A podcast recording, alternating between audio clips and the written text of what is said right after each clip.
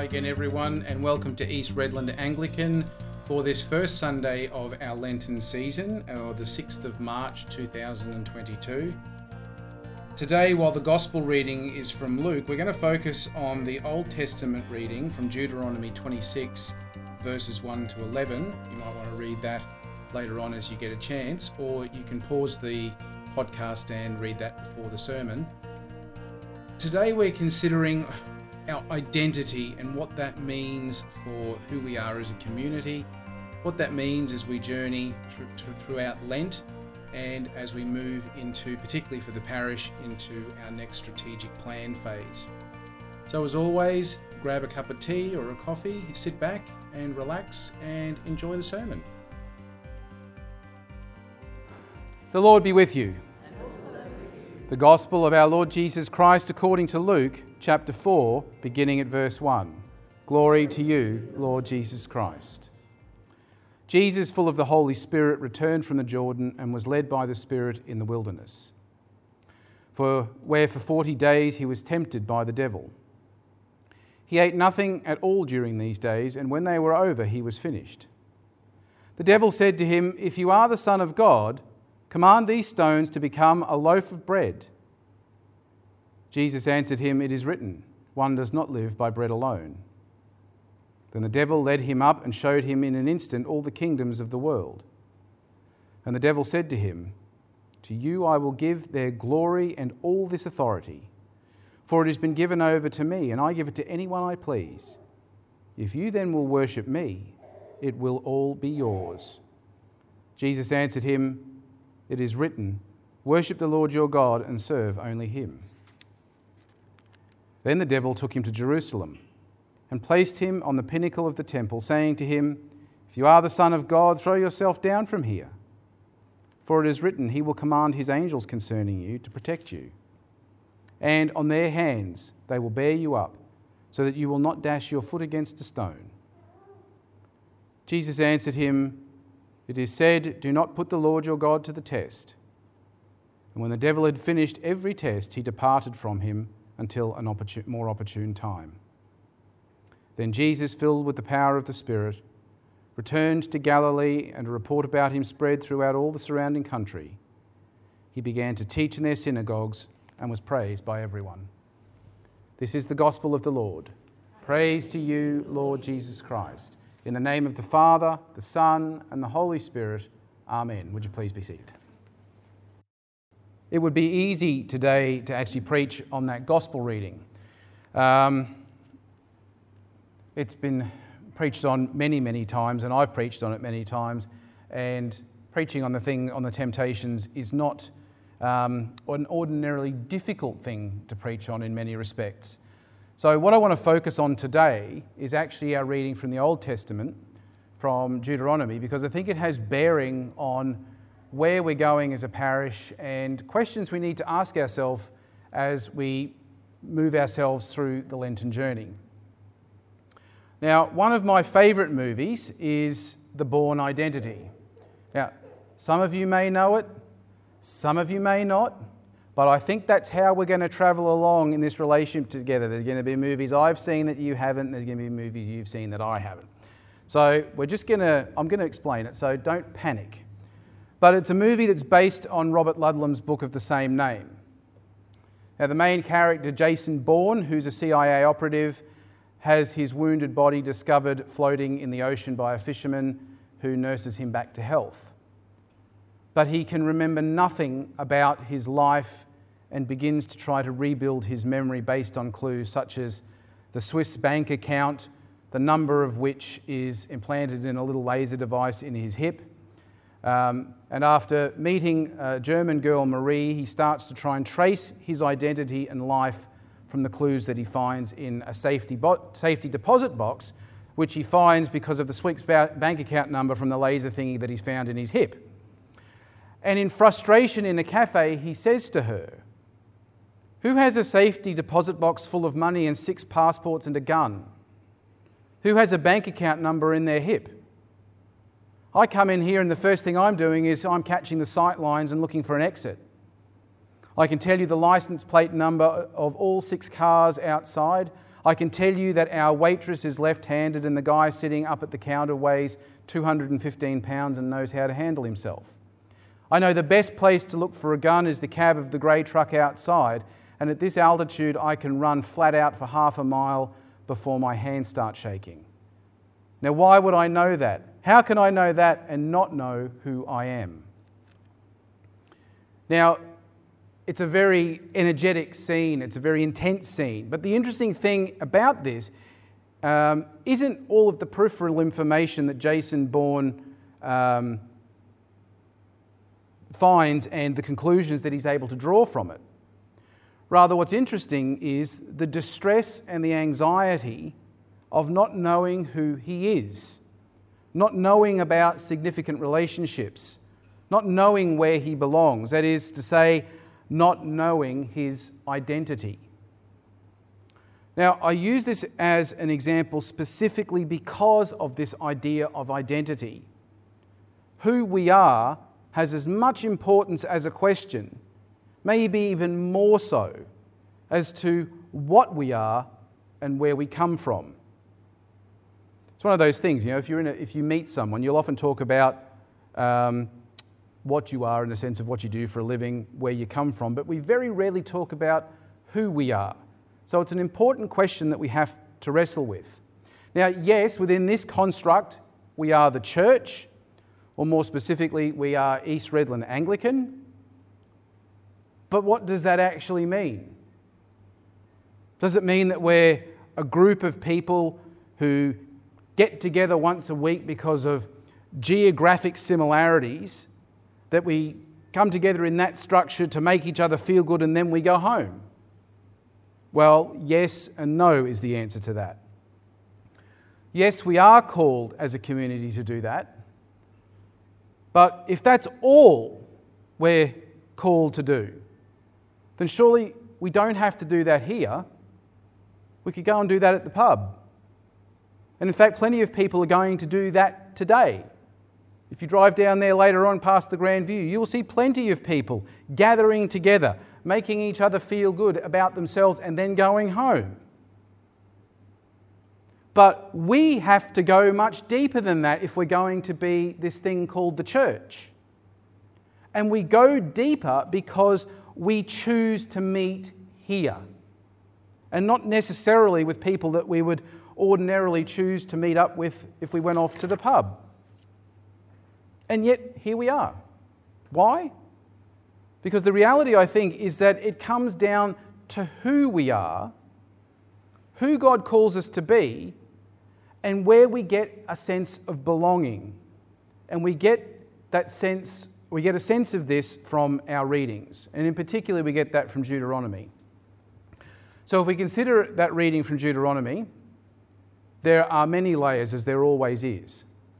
But the heart of the passage is the confession uh, that this is to come from the, the lips of the worshipping Israelite.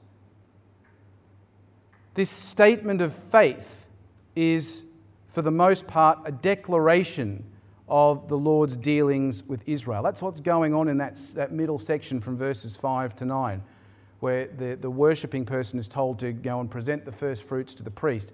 And then once you've done that, go and say these things. These are the statements of faith as part of that declaration. So within that, this person's recalling various things. So memory has an important role to play in the acknowledgement of God's gifts. In part, the person making the offering recalls who they are by remembering who their ancestors were.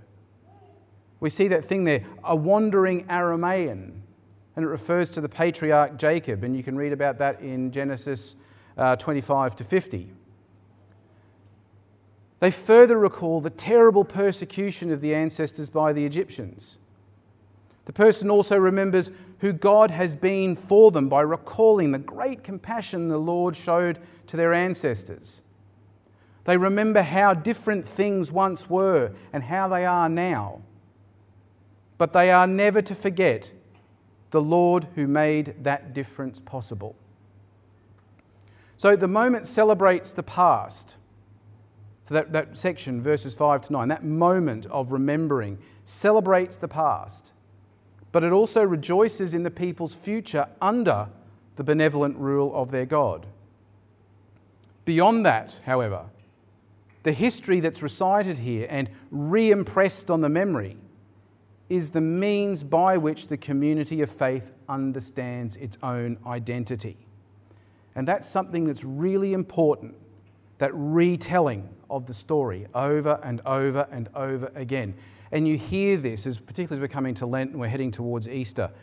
Um, we'll also head towards, for um, our Jewish brothers and sisters, uh, towards Passover. And if you've ever sat through a Passover meal as an observer, that's what they're doing. They're telling the story over and over and over again. Never forget who you are as a people. That's the crux of what's going on when we do the crux of what's going on here when we have the Eucharist. We're telling the story. This is who we are as a people. So the Christian faith as well is based on the collective memory of the people of Christ. Uh, and it goes without saying that the church's memory, whether it's its creeds, whether it's the, the Eucharistic prayers, whatever, celebrates God's saving deeds of the past, but also God's continuing promise to redeem now and in the future. The church's story is also the means by which Christian people identify themselves both individually and collectively. And yet we can become so disillusioned with, or we can say we become disillusioned. Maybe we do in reality, but this is a conversation I hear a lot. Uh, that disillusionment with reciting things like the creed or the words of the communion service, to dismiss them as somehow irrelevant or inaccessible and outdated. Now, there's lots of conversations that we have that we, we need to sort of do something with our liturgy to make it more relevant so more people come through the door. Um, my experience is that what we actually do is infantilize. We take those words, we strip them down, and it becomes very infantile in some respects. But from my perspective, and this is just the world according to me, reciting and retelling our story is so foundational and crucial to the life and identity of the Christian community that it needs to be repeated over and over again, especially in an age that, in some respects, has so little guard for history of any kind. We only have to look at the last four years of the previous President of the United States to see that um, the, the, the notion of alternative facts and the understandings of history. I mean, there's no regard for the narrative, the, the genuine narrative that actually sits there. It's all sort of some sort of um, thing to be used for a political gain. That said, George Santayana may have been right when he wrote that those who cannot remember their past are doomed to repeat it. So, the basic assumption in all of what I'm talking about today is that the memory of the community of faith not only allows each generation of God's people to relive God's great deeds of redemption of the past, but opens them up to God's continuing activity in their own lives. What's more, it's through our common memory that the integrity, the wholeness of the community is retained across the generations. And you might, um, as a couple of examples, firstly, you might th- look at coming into Holy Week. The liturgies for Holy Week are the same each year. And why is that? Because we're telling this story. We're reliving God's great deeds of redemption of the past. We make tweaks here and there, and the readings change a little bit here and there. But fundamentally, if you look at the structure of how Holy Week works, it is that retelling of this great story of God redeeming the people. So it's worth thinking about Holy Week as we come to it uh, in a few weeks' time as one continuous service from Palm Sunday. Just imagine that one service from Palm Sunday through to Easter Day. And there was a time when that's how it actually worked, well, from Maundy Thursday through till Easter Day. You will notice that at Maundy Thursday, Good Friday, um, Holy Saturday, it does have one, but there's no blessing at the end of the services on Maundy Thursday and, Holy, and, and Good Friday because the service hasn't finished yet. The story is still going. We're still reminding ourselves of who we are, what we stand for, and this great story of God's redemption of his people. But we can also see it in Deuteronomy 6, where it says, Recite the traditions of Israel to your children, and talk about them when you are at home, and when you are away, and when you lie down, and when you rise. Because the author of Deuteronomy knows that when a people forgets its past, that is, they forget who they are, it loses both its present and its future. Now, as a practical outworking of that, particularly within that Jewish construct, it's worth noting what Arnold Schoenberg uh, says uh, in his interpretation of the Shema. Now, Arnold Schoenberg wrote an opera called A Survivor from Warsaw. So, this is about a a Jewish person surviving the Warsaw Ghetto. And the Shema is the prayer said morning and evening and at the moment of death by all Jews. Now he says, the Shema Yisrael. Now that's just the first words of the Shema, Shema Yisrael. Um, at the end of the opera has a special meaning to me. I think the Shema Yisrael is the confession of the Jew. It is our thinking of the one eternal God who is invisible, who forbids imitation, who forbids to make a picture, and all these things. The miracle is to me. Now, he's referring here to people who have experienced the Warsaw Ghetto, people who have experienced the concentration camps of the Second World War. The miracle is to me, he says, that all these people who might have forgotten for years that they are Jews, suddenly facing death, remember who they are. This speaks profoundly of identity. It's about the telling and the retelling of the story of Israel. But it's not just any story, it is the story that provides Israel's communal identity. The story that begins with, We were Pharaoh's slaves in Egypt. That's how the Passover services go.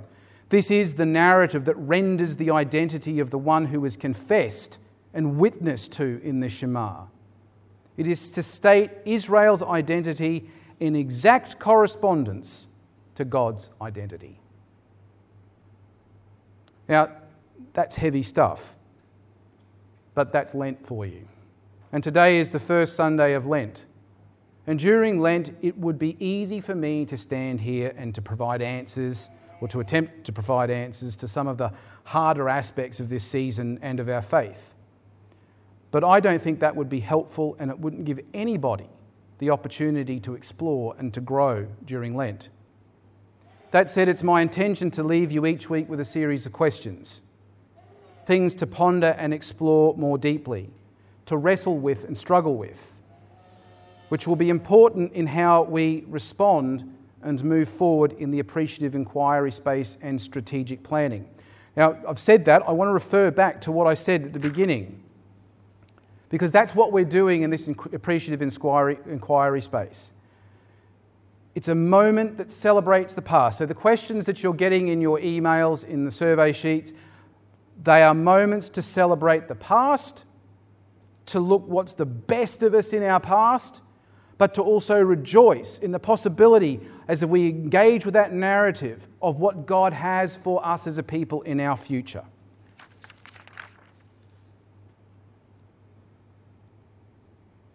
So, keeping that in mind and combining it with what we've discussed today, I ask who are we as persons? Who are we as a community at East Redland Anglican? Who are we as the body of Christ? What is the story that brings all of this together? What's the story that states our identity in exact correspondence to God's identity? So, my challenge then for you over Lent is to discover and rediscover, to tell and retell, and in doing so, find who we are in the sight of God. In the name of the Father, the Son, and the Holy Spirit. Amen. That brings our podcast to an end for this week. If there's anything more you'd like to know about the parish, you can always check us out at our website, which is www.eastredlandanglican.com.au. You'll be able to find lots of links there to our Facebook page, to our Vimeo and YouTube channels, and to our Apple Podcast channel. You'll be able to go through the website there and find out any other information you want to know about our service times or baptisms and confirmations and things like that. Um, so check us out there, um, have a look, and if there's anything you need, please don't hesitate to send us an email or give us a call. Um, and we look forward to seeing you again next week. God bless.